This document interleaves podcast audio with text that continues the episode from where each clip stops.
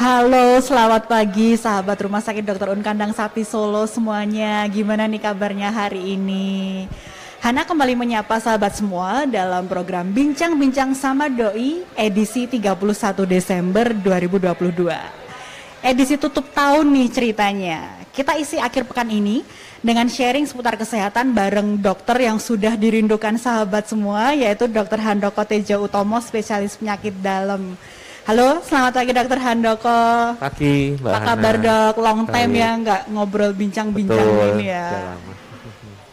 Nah hari ini the last day of 2022 yang sudah disambut diawali dengan hujan yang syahdu ini. Kita akan ngobrolin tentang MCU.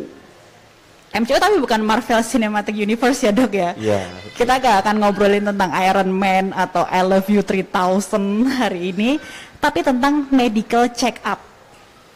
Kita tuh sering berasumsi dok, jadi kalau check up itu artinya sama kayak periksa atau kontrol dokter biasa. Betul. Terus kalau pemeriksaan medical check up itu pemeriksaannya basic-basic aja, jadi kayak cuman dicek tinggi badan, berat Betul. badan, terus cuma ditensi-tensi doang kayak gitu. Tapi itu bener nggak ya sahabat semuanya? Sahabat pasti udah penasaran banget, pentingkah medical check up yang rutin bagi kesehatan? Kayak biasanya bagi yang pengen gabung ngobrol sama dokter Handoko seputar MCU, kita samain melalui kolom komentar. Akan ada giveaway untuk sahabat semua yang beruntung. Kita intro dulu aja ya dokter Handoko. Medical check up atau MCU yang nggak ada kaitannya sama Iron Man nih hari ini. Betul. Secara umum itu artinya apa sih dok? Nah gini, eh, waktu saya dapat ini saya juga kaget MCU, hah? MCU tuh Marvel Cinematic apa gimana ya gitu ya? Ternyata oh ternyata tuh medical check up ya. Memang eh, saya pertama-tama ucapkan selamat Natal dulu kepada para teman-teman dokter Uska dan juga selamat menjelang tahun baru 2023. Semoga kita di ber- apa diberikan berkat dan kesehatan yang melimpah semua. Tentu. Terus kemudian eh, medical check up itu sebetulnya ya kita melakukan pengecekan diri kita sendiri. Itu terkait dengan penyakit, terkait dengan eh, terkait dengan potensi terjadinya penyakit di kemudian hari itu. Jadi kita memeriksakan diri kita sendiri itu Mbak Nana. Itu medical check up sama dengan sama seperti kayak kita ibarat kita beli mobil ya, beli mobil atau beli motor.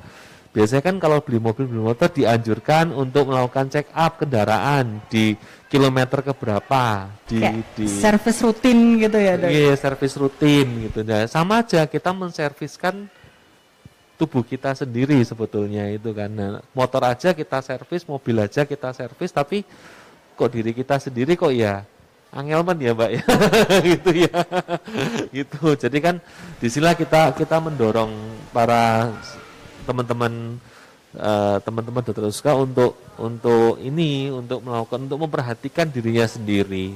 Dan sebetulnya medical check up itu tidak hanya untuk usia orang yang sakit aja.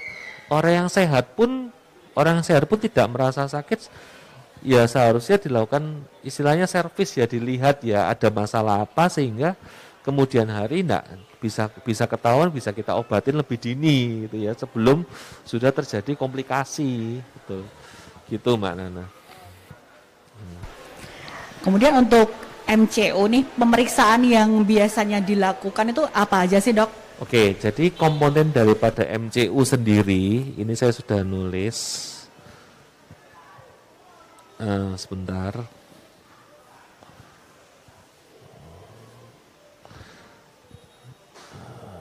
Oh, belum saya masukkan berarti. Sebentar, sebentar. Jadi komponen eh, untuk dilakukan MCU itu terdiri dari ini. Jadi eh, terdiri dari beberapa pemeriksaan. Yang pasti yang pertama-tama pasien akan dilakukan wawancara terlebih dahulu. Wawancara itu terkait dengan riwayat eh, kesehatannya, riwayat penyakitnya, sehingga dari situ kita bisa mengarahkan, kita bisa membantu menyarankan atau mengarahkan pasien untuk mengambilkan medical check up paketnya kan banyak nih Mbak Nana. Nah, kalau dari wawancara itu kita seharusnya bisa mengarahkan ya, membantu pasien untuk mengarahkan mau ambil paket yang mana nih untuk untuk untuk jadi kan kalau, kalau paket kan semakin lengkap ya memang ngapunten semakin mahal ya Mbak Nana, Mbak. Itu ya cuma uh, dengan wawancara itu kita bisa tahu terlebih dahulu. Nah setelah wawancara kita lakukan pemeriksaan fisik terlebih dahulu. Kita lihat matanya kita lihat uh, dada jantung paru ususnya bagaimana secara pemeriksaan fisik dulu kita lihat dulu. Nah kalau memang ada dari pemeriksaan itu kita curiga nih ada sesuatu. Baru kita sarankan untuk melakukan pemeriksaan-pemeriksaan ini terlebih itu. Itu sih. Jadi urutannya seperti itu urutannya. Anda sering dengar kayak informasi gitu sih dok. Ya jadi MCU ini dilakukan justru saat kondisi tubuh kita fit, bukan pas lagi sakit. Itu benar nggak dok? Betul sekali, karena uh, lain ya dengan yang kita memeriksakan kalau sudah sakit kita periksa, ya enggak ya. Jadi MCU itu justru dilakukan pada kebanyakan, itu pada orang yang sehat. Orang yang sehat yang belum ada penyakit yang masih sehat itu kita seharusnya melakukan deteksi terlebih dini dengan dengan medical check up ini gitu. Kemudian dok, mengapa tuh MCU harus dilakukan secara rutin? Boleh nggak sih kalau misalnya dilakukan sesekali, kayak misalnya pas mau masuk kerja gitu? Oke, okay, baik. Kan jadi uh, terkait dengan manfaat ya, nah, jadi manfaat MCU itu banyak. Jadi pertama tergantung untuk diri kita sendiri ya. Jadi kita diri kita sendiri itu manfaatnya itu seperti yang ini, kapunten. Nah, itu pertama untuk mengurangi risiko untuk jatuh sakit. Jadi kita dari kita bisa deteksi secara dini, kita bisa mengurangi resiko untuk terjadinya sakit itu. Terus kemudian mendeteksi adanya kondisi atau penyakit yang sekiranya bisa berpotensi mengancam jiwa kita di kemudian hari. Jadi kita mengobati terlebih dahulu, mendeteksi mengobati terlebih dahulu lebih bagus daripada kita sudah datang, sudah posisi sudah terlambat. Itu seperti itu dan meningkatkan peluang untuk bisa diobatin dan bisa sembuh kalau kita melakukan check up terlebih dahulu, lebih lebih dini. Nah, kemudian membatasi resiko terjadinya komplikasi gitu. Dan kalau terjadi komplikasi, otomatis kosnya nih, kosnya ke ke pasien itu pasti akan lebih mahal gitu ya. Jadi memang sangat penting sekali untuk medical check up dilakukan pada saat orang itu masih belum sakit, masih sehat jadi kita bisa siap-siap nih, nah itu. Terus dengan itu otomatis kita bisa memperpanjang harapan hidup. Itu sehingga pengobatan kalau kita sudah tahu nih, Dok, saya saya kemarin melakukan medical check up, eh ternyata kok ada masalah di profil lipid saya, Dok ya. Ternyata kok kolesterol saya tinggi.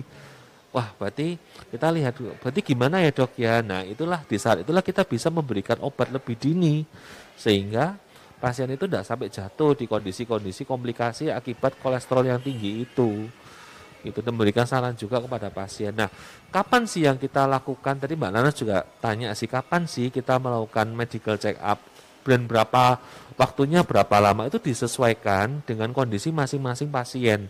Jadi masing-masing pasien itu kebutuhannya juga beda-beda.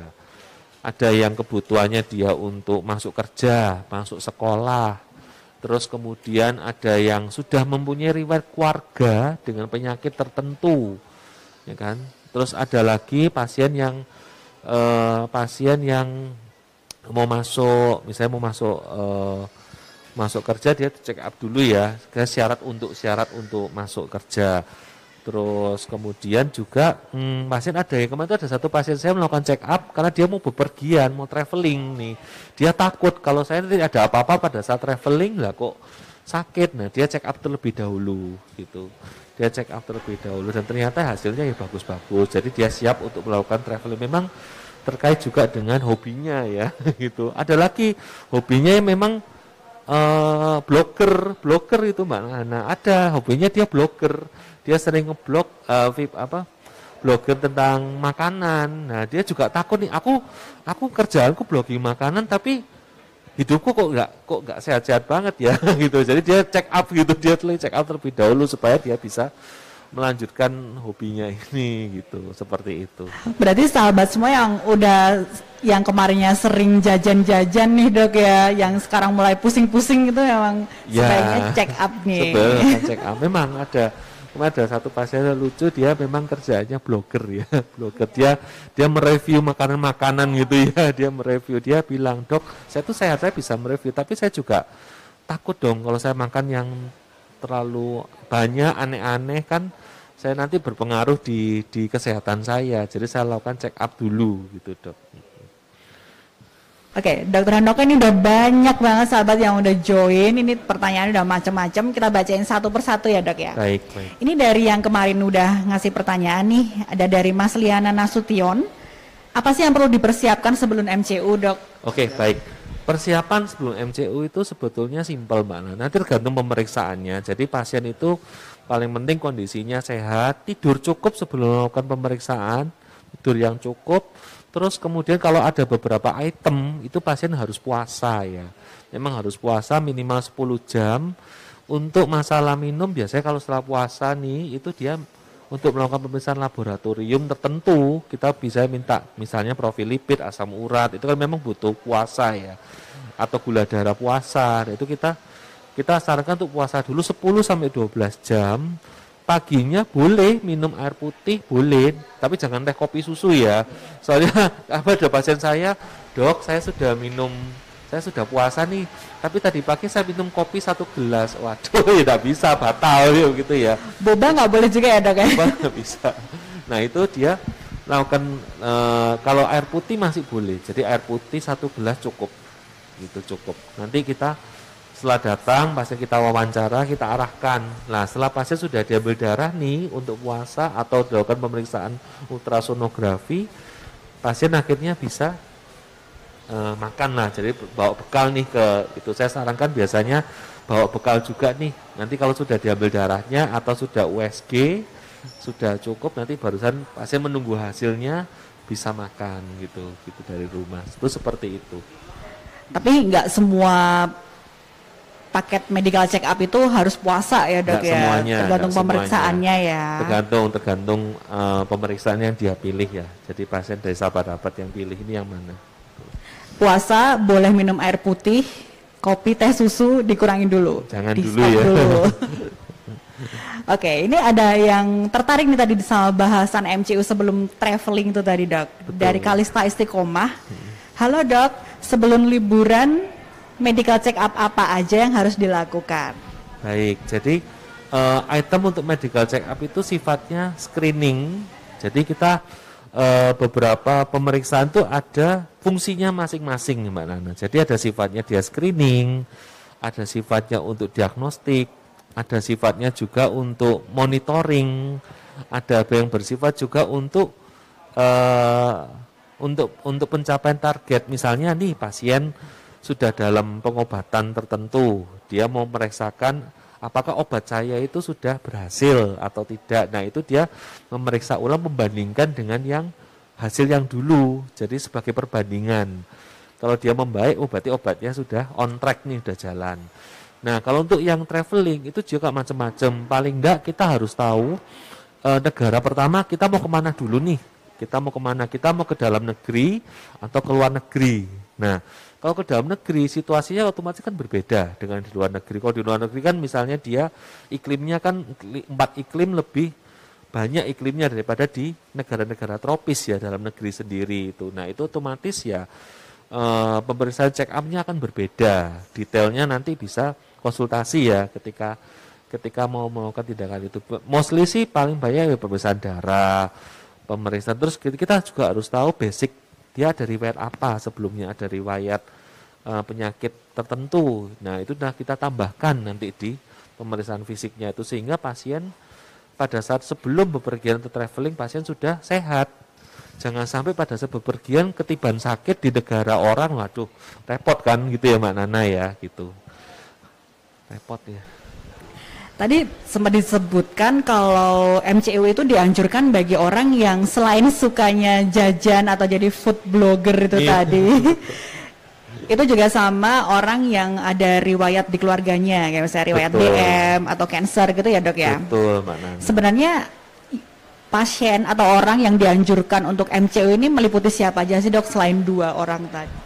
Itu MCU tidak terbatas secara umur ya Mbak Nana ya. Itu tergantung kebutuhan masing-masing pasien. uh, ada satu uh, ada satu pengalaman pasien saya itu satu keluarga memang ada cikal bakal terjadinya cancer. Jadi ngapunten ah, memang ada dari dari simbahnya dari apa level ibu bapaknya itu pasti ada satu atau dua orang yang ada cikal bakal cancer. Nah itu pasien juga harus minta tolong diutarakan ke dokternya ya. Dokter itu jadi salah satu hmm, uh, salah satu poin penting bagi kami untuk mengarahkan pemeriksaan apa nih yang harus kita kita apa itu kita periksa nanti untuk untuk pasien-pasien ini gitu. Terus kemudian eh, pasien-pasien uh, dengan riwayat keluarga dengan masalah metabolik misalnya diabetes, misalnya hipertensi. Nah, itu itu juga penting. Uh, ada beberapa studi sekarang ini bahkan itu uh, misalnya orang tuanya orang tuanya nih, orang tuanya itu sudah punya masalah metabolik, diabetes, hipertensi. Nurun enggak ke anaknya? Potensi penurunnya ada. Itu sudah ada studinya. Jadi anak-anak yang masih sehat, belum ada penyakit, kita sudah harus waspada dari dini. Kita sudah harus ketemukan ini ada masalah apa, apakah ada masalah ini. Kalau memang ada masalah, bisa segera diobatin ya Mbak Nana. Jadi anaknya masih sehat. Saya ada ada pasien satu anak umur eh, anak-anak saya konsulkan juga ke dokter Karolin karena bapak ibunya itu sudah sudah uh, diabetes ya. Ternyata ini anaknya umur 14 tahun itu ternyata juga ada diabetesnya ternyata.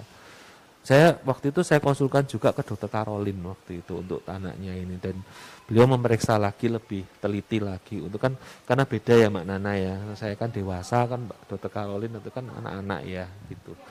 Jadi memang uh, eh, MCU itu penting, itu semua orang bahkan tidak hanya orang tua, anak-anak ya. Itu bisa. Sebetulnya. Untuk anak-anak juga bisa ya dok medical bisa, check up. sebetulnya bisa sekali.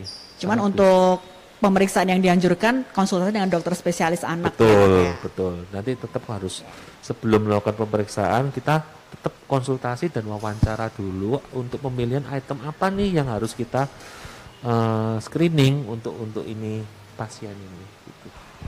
Ini tadi berarti sudah menjawab pertanyaan dari W Rahmi 94 yang tadi tanya apakah anak-anak boleh melakukan MCU? Bisa ternyata. Bisa sekali. Tapi untuk konsultasi atau wawancaranya tetap dengan dokter spesialis anak. Lanjut ke pertanyaan selanjutnya, Dok, dari Francisca Evodia, ini sahabat yang sering join di acara bincang-bincang sama Doi. Halo, selamat pagi Francisca Evodia. Terima kasih udah setia nonton, sering banget nih dok nonton. Oh iya, terima kasih, terima kasih Bu Francisca. Dokter, gimana dengan riwayat kolesterol dan asam urat? Cukupkah dengan alat pengecek yang biasanya itu dok? Oh nggih, baik. Uh, itu pertanyaan uh, bagus sekali. Atau tiga bulan sekali harus cek lab total atau MCU itu. Oke, baik. Terima kasih, pertanyaan itu bagus sekali. Itu memang fenomena ini sering terjadi. Jadi uh, pemeriksaan masing-masing seperti kita bilang tadi ya Mbak Nana. Jadi masing-masing item pemeriksaan itu punya fungsinya. Apakah dia berfungsi sebagai diagnostik, untuk screening, untuk monitoring atau untuk apa? Nah, selama ini yang ngapunten ya, bukan saya maksud apa, cuma eh, yang beredar di masyarakat kalau kita sudah cek yang dari mesin yang harian itu loh Mbak Nana yang cetek untuk untuk portable itu itu sebetulnya sifatnya bukan diagnostik atau untuk screening. Screening oke, okay, saya setuju, tapi untuk diagnostik sebetulnya enggak. Itu. Jadi ada kalau kita belajar itu ada beberapa kriteria diagnostik untuk uh, untuk uh, misalnya kolesterol tinggi itu bagaimana? Kriterianya bagaimana nih kalau tinggi? Atau hipertensi itu nah alat yang untuk memeriksa dengan itu itu bukan untuk diagnostik. Dia fungsinya fungsinya ada tetap itu sebagai monitoring aja. Jadi kalau kita mau menentukan oh ini kolesterol, oh ini diabetes itu bukan dari pemeriksaan yang dari ini, dari alat ini tetap kita harus ke dokter dulu berkonsultasi dan disarankan untuk pengambilan darah dari vena, bukan darah dari kapiler yang sering dipakai di ujung jari kan darahnya kan dari kapiler. Nah, kalau untuk kriteria diagnostiknya itu tetap harus pengambilan darah dari vena. Itu seperti yang gede nih, gitu. Yang gede. Nah, itu untuk itu itu ada memang ada ada teknik tekniknya ada kriterianya gitu. Nah kalau nggak memenuhi kriteria, otomatis kita nggak bisa bilang itu sebagai diagnostik ya. Sama dengan gula. Kadang ada pasien saya, dok, saya biasanya periksanya di rumah sendiri gula darah itu sudah terkendali 120, 130 dok. Nah kenapa kok saya ke dokter kok ternyata jadi 400 dok? Hah? Lah ya itu, maka saya jelaskan ke pasien. Dok, Bu, itu yang kalau yang di rumah, kalau ibu jenengan pakai yang alat yang itu sifatnya dia sebagai monitoring. Kalau dia monitoring, kita mau tahu dia fluktuatif gulanya itu bagaimana, gitu loh.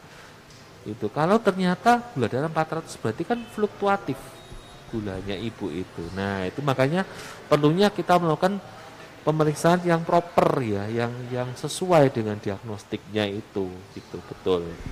Jadi bukan bukan berarti kita punya itu tidak akurat, bukan akurat atau tidak. Memang fungsinya yang beda ya Mbak Nanain.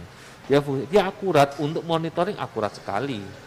Akurat. Jadi kita memang perlu alat ini untuk monitoring di rumah itu dia fluktuatif atau tidak gulanya itu. Jadi di rumah, loh saya ceknya 100 doang dok, makanya saya tidak minum obat. Nah kenapa kok di dokter bisa 400 ternyata? Waduh.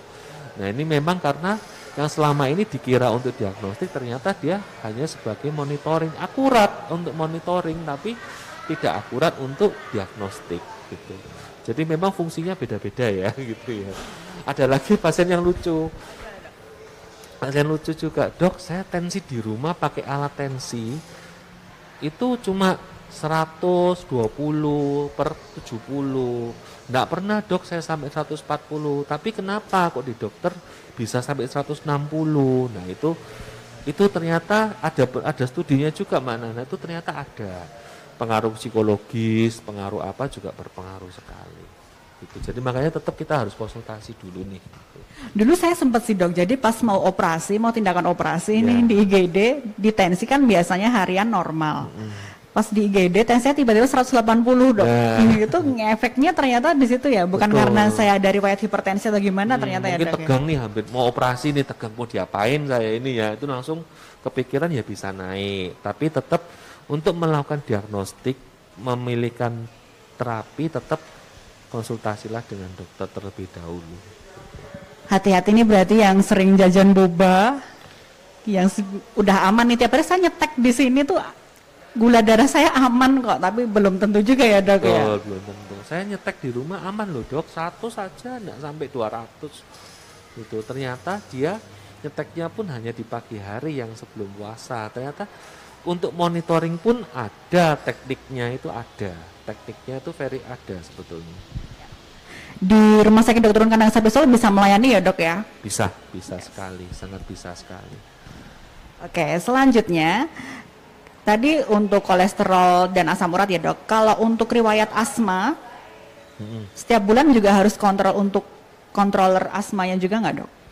Oke, asma itu pengobatan bagus. Terima kasih pertanyaannya. Asma itu ada komponen kalau kita ngobati asma itu ada dua. Ada reliever, ada controller. Ada reliever, ada controller. Tujuannya dalam satu obat itu kalau dia reliever dia meredakan serangan asmanya dulu. Terus kemudian controller itu adalah kita mengontrol jangan sampai serangannya itu terjadi. Jadi obat itu ada dua fungsi, obat asma ada dua fungsinya. Satunya sebagai pereda serangan, satunya pengontrol serangan, jangan sampai dia serangan berulang. Nah, punten saya juga punya asma. Nah, itu saya juga saya juga punya asma. Dulu saya tiap bulan mesti kumat semesti kumat tapi saya juga ngamputnya saya juga dalam pengobatan. Tapi sekarang kondisi saya itu hanya setahun sekali aja serangannya itu Pak. Jadi tidak tiap bulan lagi gitu. Nah itu mesti memang konsultasi dulu ke dokter yang ahli. Di sini kami ada ada dokter ahli juga kan yang terkait dengan masalah paru ya Mbak Nana ya ada. Nanti bisa konsultasi dulu bagaimana gitu. Jadi untuk untuk asma memang untuk pengobatan ada dua. Dia memang sifatnya sebagai reliever, sebagai controller. Kita kontrol mencegah jangan sampai serangannya itu berulang. gitu. Atau kita kalau berulang iya tapi kita mengurangi jaraknya. Kita memperpanjang jaraknya itu. Ini agak di luar agak di luar MCU ya gitu ya. Kita sharing-sharing jadi ya. Kita balik lagi pembahasan tentang MCU pada anak tadi dok karena ada pertanyaan juga. Anak-anak siapa sih anak-anak yang memang perlu atau direkomendasikan melakukan MCU dok Oke, anak-anak itu sebetulnya hampir sama juga dengan dewasa. Mana saja ya ini yang perlu dilakukan MCU. Ini, ini saya juga mencatat. Nah, ini sebetulnya ini kan saya tujuannya untuk yang dewasa ya Mbak Nana ya, tapi anak-anak itu sebetulnya bisa. Terutama anak-anak dengan riwayat penyakit dalam keluarga. Misalnya ada riwayat cancer, ada riwayat uh, autoimun, ada riwayat metabolik, itu kita perlu melakukan MCU terhadap anak itu. Terus kemudian anak-anak apakah bisa menderita tekanan diri, eh, tekanan darah tinggi atau penyakit gula? Bisa sekali Mbak Nana. Nanti bisa konsultasi sama dokter dokter spesialis anak di sini ya, gitu ya.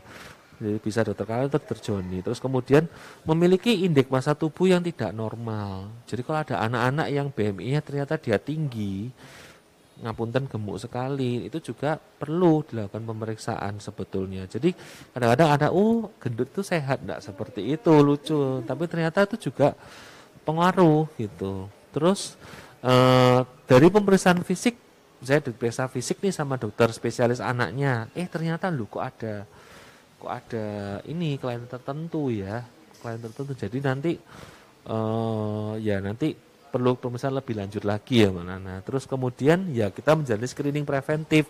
Misalnya si anak mau dimasukkan di sekolah ini demandnya dari sekolah ini dia minta MCU terlebih dahulu. Nah, itu ada beberapa sekolah atau beberapa university yang minta terlebih dahulu. Nah, itu ya kita tetap harus jalani ya sesuai syarat syarat masuk sekolahnya itu.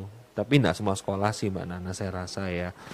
Terus bisa jadi kalau pasien-pasien yang membutuhkan konseling baik psikis maupun fisik ya bisa. Itu itu kita planningkan untuk melakukan MCU terlebih dahulu.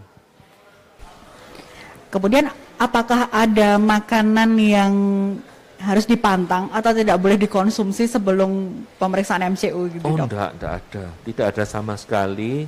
Tidak ada masalah dengan makan seperti biasa. Tapi kalau memang ada item yang puasa tadi ya Mbak Ana ya itu tolong ya ditertipin dulu jangan sampai sudah pesen order apa pesen MCU ternyata dia sudah makan aduh atau minum kopi lah batal gitu loh kan gitu. bisa batal juga kan gitu kalau untuk penderita GERD atau asam lambung gitu dok hmm. perlu rutin melakukan MCU juga nggak dok Oke terima kasih pertanyaannya kalau GERD MCU itu GERD itu hanya penyakit gastro, tapi ada beberapa GERD yang harus kita periksa lebih lanjut. Jadi kalau dia GERD-nya berulang-ulang nih, udah diobatin tapi kok masih masih kambuh-kambuh terus, itu yang kita harus konsultasi terlebih dahulu ke dokter ya terlebih dahulu dan nanti dokter yang akan menyarankan item-item apa aja mau diperiksa. Itu seperti itu. Tapi kan kadang-kadang pasien tidak murni GERD ya, mesti ada komorbid yang lain. Nah, itu kita juga mempertimbangkan juga. Jadi tidak hanya GERD-nya, tapi kalau GERD apakah bisa melakukan MCU? Bisa sekali, tidak masalah. Tapi tetap konsultasilah terlebih dahulu. Gitu. Ini ada beberapa yang udah bertanya, ini saya rangkum aja. Efek atau dampak jangka panjang jika seseorang nggak pernah MCU ini apa dok? Oke, yang pertama kita nggak tahu dia sakit apa sebelumnya, betul ya. Jadi memang ada pasien tidak pernah nih melakukan MCU. Kita pertama kita nggak tahu basic riwayatnya itu apa. Pasien tiba-tiba datang ke kita sudah kondisi sudah complicated, complicated very very complicated, itu baru dilakukan pemeriksaan lengkap itu sudah terlambat, gitu ya. Jadi eh, MCU itu justru tapi tadi ya manfaatnya kita dari MCU itu kita bisa tahu ke depannya ini bakal bagaimana ke depannya ini. Apakah ada resiko komplikasi? Kalau memang ada resiko, kita bisa obatin lebih dini gitu loh. Itu seperti itu. Jadi MCU itu bukan berarti uh, ke dokter untuk periksa tidak seperti itu. Jadi memang kita melakukan check up. Bayangkan kita mobil lah. Sekarang mobil kita pakai terus ibarat mobil ya atau motor kita pakai terus jalan tidak pernah di ini tiba-tiba mogok. Nah terus gimana? ya kan pas jalan pas jalan tol tiba-tiba mobil itu mogok ini masalahnya apa ya akinya kah nah kita malah bertanya-tanya kan gitu loh kan masalah akinya kah businya kah atau apa mesinnya kok tiba-tiba kok mogok ya gitu loh nah itu kalau kita lakukan medical check up nah kita nggak tahu tiba-tiba mobil sudah mogok ya sudah terlambat kan gitu loh ya kalau mobil ya mbak Nana ya kalau tubuh kan ada underdealnya apa enggak gitu loh enggak ada kan gitu. Kemudian ini ada pertanyaan lagi khusus untuk atlet nih dok. Sebelum pertandingan olahraga, medical check up apa sih yang perlu dilakukan dok? Oke baik. E, pertama kalau atlet itu seperti untuk MCU apa saja itu pertama e, tergantung dari ininya ya perkumpulan biasanya kan atlet kan ada perkumpulannya itu yang mau tanya seperti itu biasanya ada spesialisnya sendiri spesialis kedokteran olahraga khusus dia memang atlet itu memang agak khusus daripada orang awam gitu. Jadi eh, saya usul sih konsultasi sama ada spesialis yang memang khusus. Jadi tergantung bidang olahraganya apa juga masing-masing itu beda-beda. Itu nanti bisa konsultasi sama spesialis kedokteran olahraga. Itu ada memang. Ada sudah itu yang item-item apa saja itu. Mungkin yang basic kayak pemeriksaan jantung gitu ya dok ya? Ya kalau basic-basic boleh, tapi mungkin ada bidang olahraga tertentu yang membutuhkan lebih advance lagi ya itu itu yang paham itu dari dokter spesialis khusus kedokteran olahraga. Gitu. Kemudian ini dok pertanyaan ini menarik juga. Apa yang harus dilakukan agar hasil MCU-nya bagus nih dok? Ah hasil MCU-nya bagus dan valid. Ya seperti tadi ya.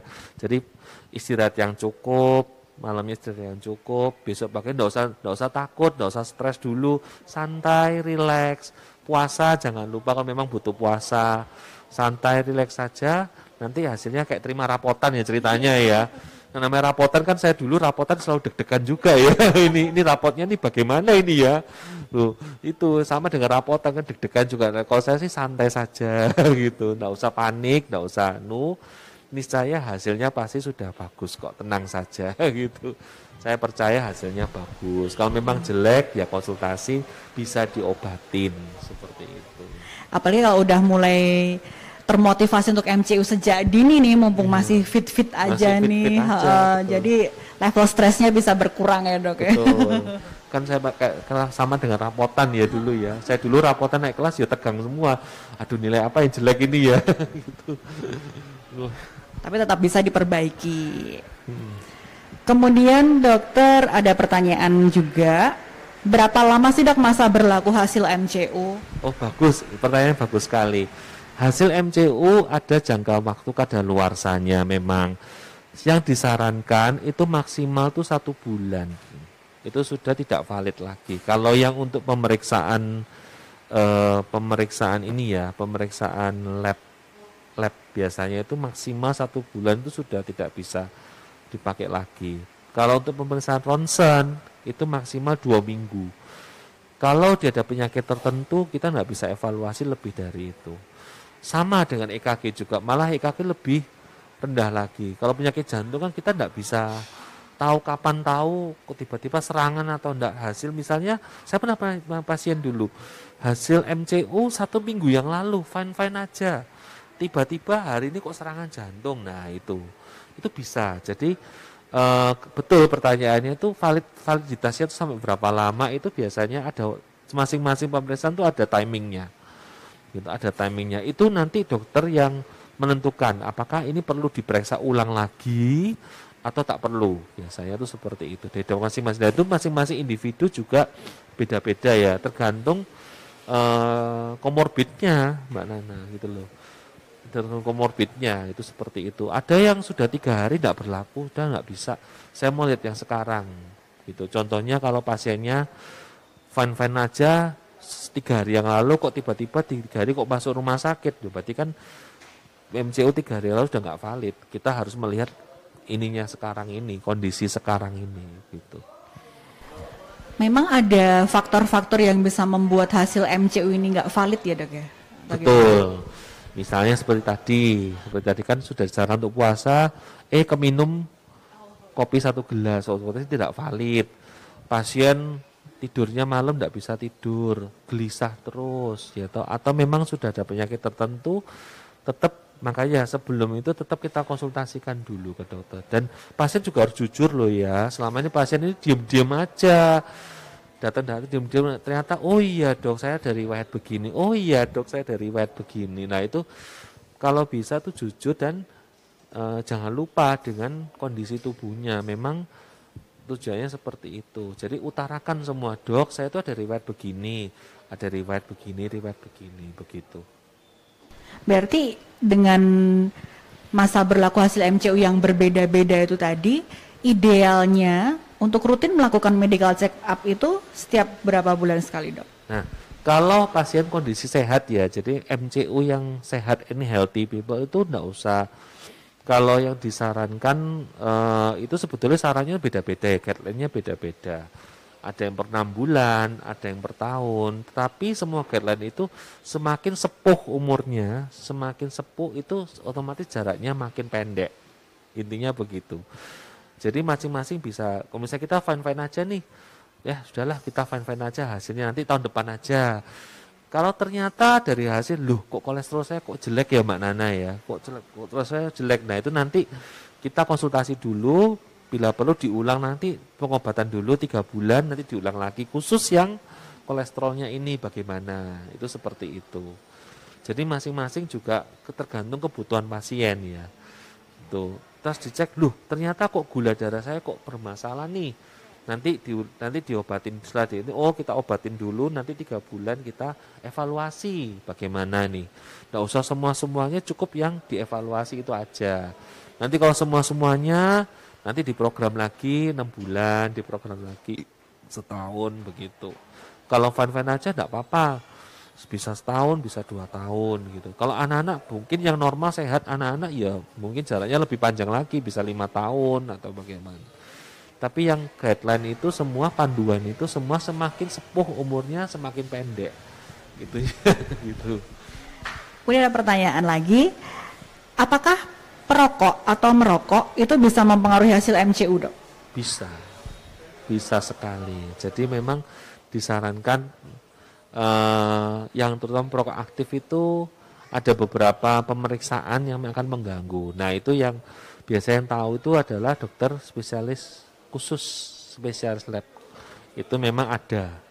Ada. Cuma detailnya saya mesti konsul dulu sama beliau. Apakah jadi kan kalau pasien nih melakukan pemeriksaan tetap akan ada makanya harus dilampirkan kebiasaan apa merokok kebiasaan olahraga kebiasaan itu penting sekali. Nanti akan dinilai sama dokter spesialis patologi kliniknya. Betul kan? Nanti kan dinilai oh ternyata pasien ini ada riwayat merokok oh ternyata ini valid atau tidak hasilnya nah validitasnya itu ada yang memvalidasi itu dokter spesialis PK-nya. Gitu. Hana juga sering dengar juga nih dok, jadi MCO itu juga dianjurkan kepada calon pengantin. Betul sekali. Calon manten ini. Calon manten, betul.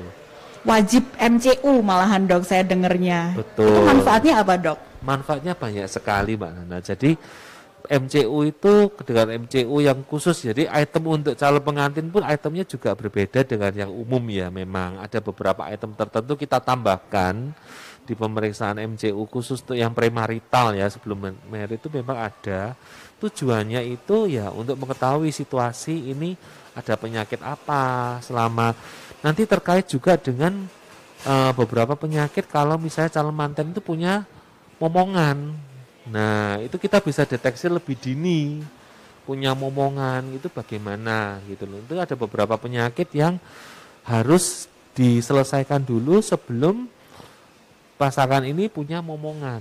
Nah, itu memang ada beberapa penyakit. Jadi kita dengan premarital itu item-item itu ditambahkan supaya pada saat ngapunten pada saat yang yang eh, si istri yang yang hamil itu tidak tidak juga menderita ini gitu. Paling enggak kita persiapkan dulu kita prepare kita prepare dulu nih sebelum punya momongan ini gitu. Jadi cenderung ke arah persiapan fisik dan kesuburan ya dok berarti ya, ya dok? betul sekali. Ha -ha. terus Hana tuh juga pernah dok nonton video sedih di TikTok. Video sedih di TikTok itu tiga hari sebelum menikah terpaksa batal nikah karena sama-sama ada riwayat hemofilia itu dok Oh, baik oke. pengantin calon mempelai pria sama calon mempelai wanita ada Betul. bibit hemofilia mungkin bisa dijelaskan dok Ya. barangkali sahabat semua masih awam ya dok dengan hemofilia Betul. Jadi hemofilia itu memang penyakit darah. Penyakit darah eh, diturunkan dari dari kromosom ya, Mbak Nana ya, dari kromosom. Tapi itu eh, kalau kita atau mungkin jangan hanya hemofilia, mungkin bisa talasemia juga ya, penyakit-penyakit tertentu penyakit darah atau mungkin penyakit autoimun ya. Yang memang nah itu kembali kalau urusan medis kalau namanya menikah ya sebetulnya harus saling mengerti ya. Namanya pernikahan kan ikatan harus saling mengerti ya. Tapi memang ada beberapa medis yang misalnya kalau nggak apa dengan hemofilia hemofilia nanti anaknya juga berisiko terjadi hemofilia atau bisa terjadi kecatatan selama nggak hanya hemofilia ya terjadi kecatatan selama selama kehamilan nah itu nanti diskusinya sama dokter aja dulu, diskusikan dulu. Tapi kalau sampai berpisah ya janganlah kasihan ya.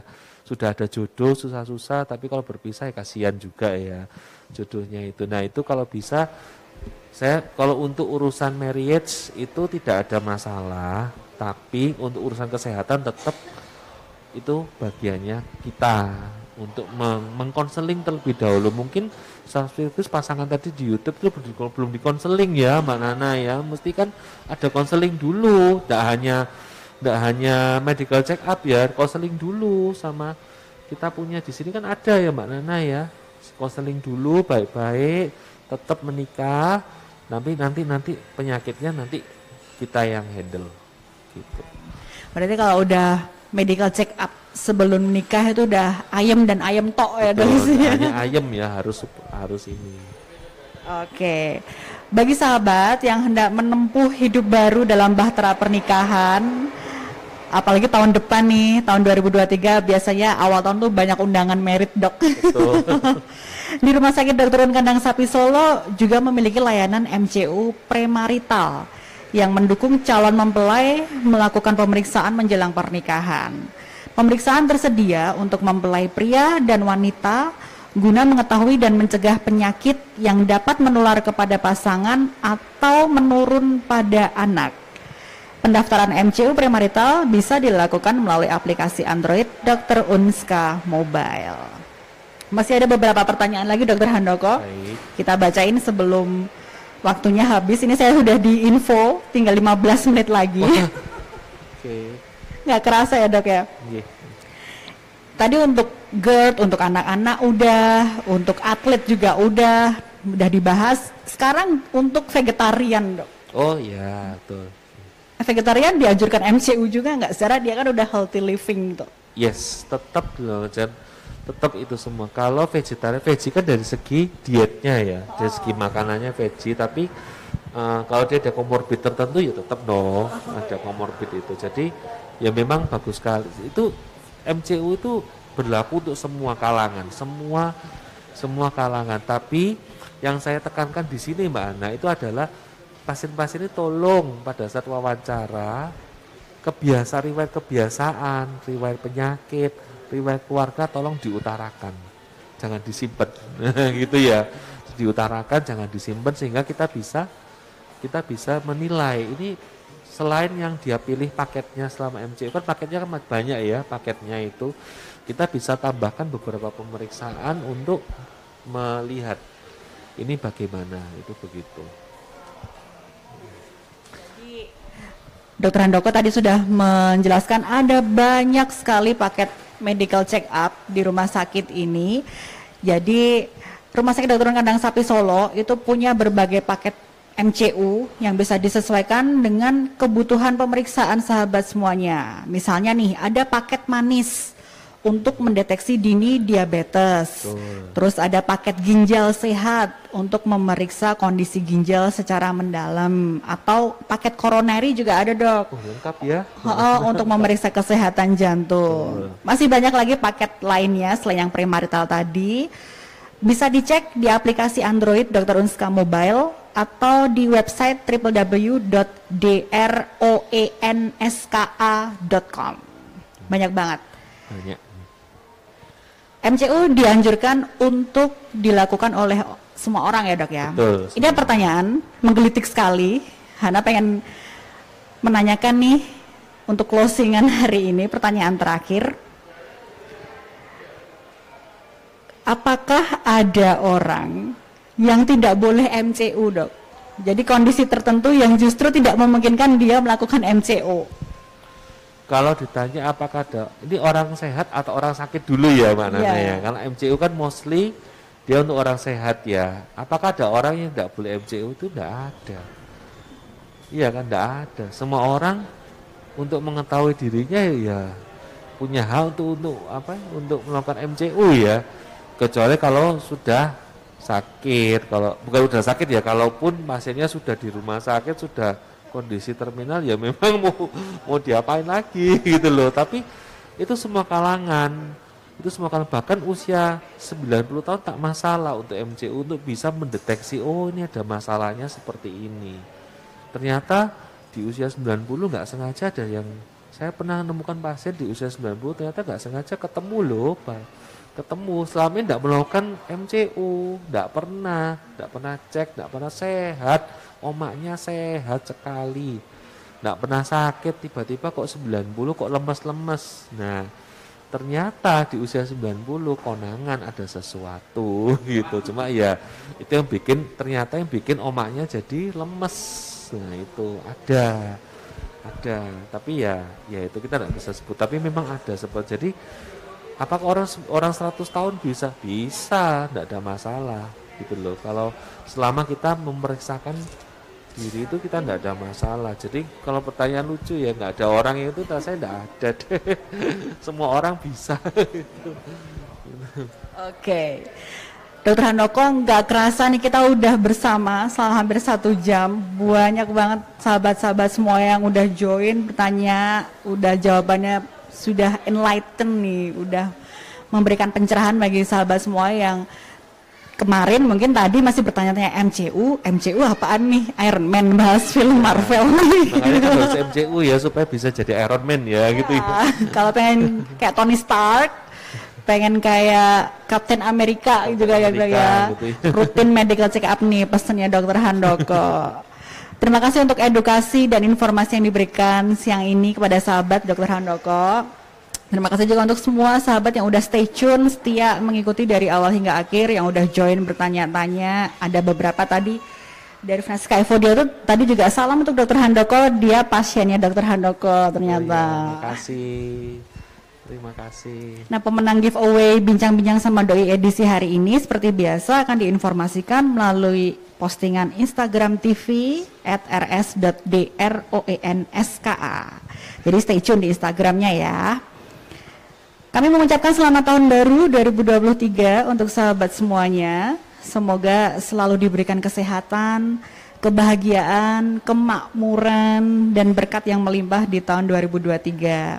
Mari beresolu- beresolusi untuk berubah ke arah yang positif dan mulai membangun pola hidup sehat. Salah satunya dengan rutin melakukan medical check up. Ceritanya biar jadi Iron Man ya dok ya tahun Betul. depan. di Amerika CF bisa tahu ya Yes. Bisa kayak Kapten Amerika gitu ya bayangkan usia dari usia berapa Kapten tapi badannya masih bagus ya Hampir 50 tahun masih six pack 50 ya tahun ya. masih six pack ya Oke, nantikan terus informasi dan edukasi seputar layanan kesehatan di media sosial Rumah Sakit Dr. Un Kandang Sapi Solo. Sampai jumpa di kesempatan selanjutnya. Selamat tahun baru. Sayonara. Sayonara.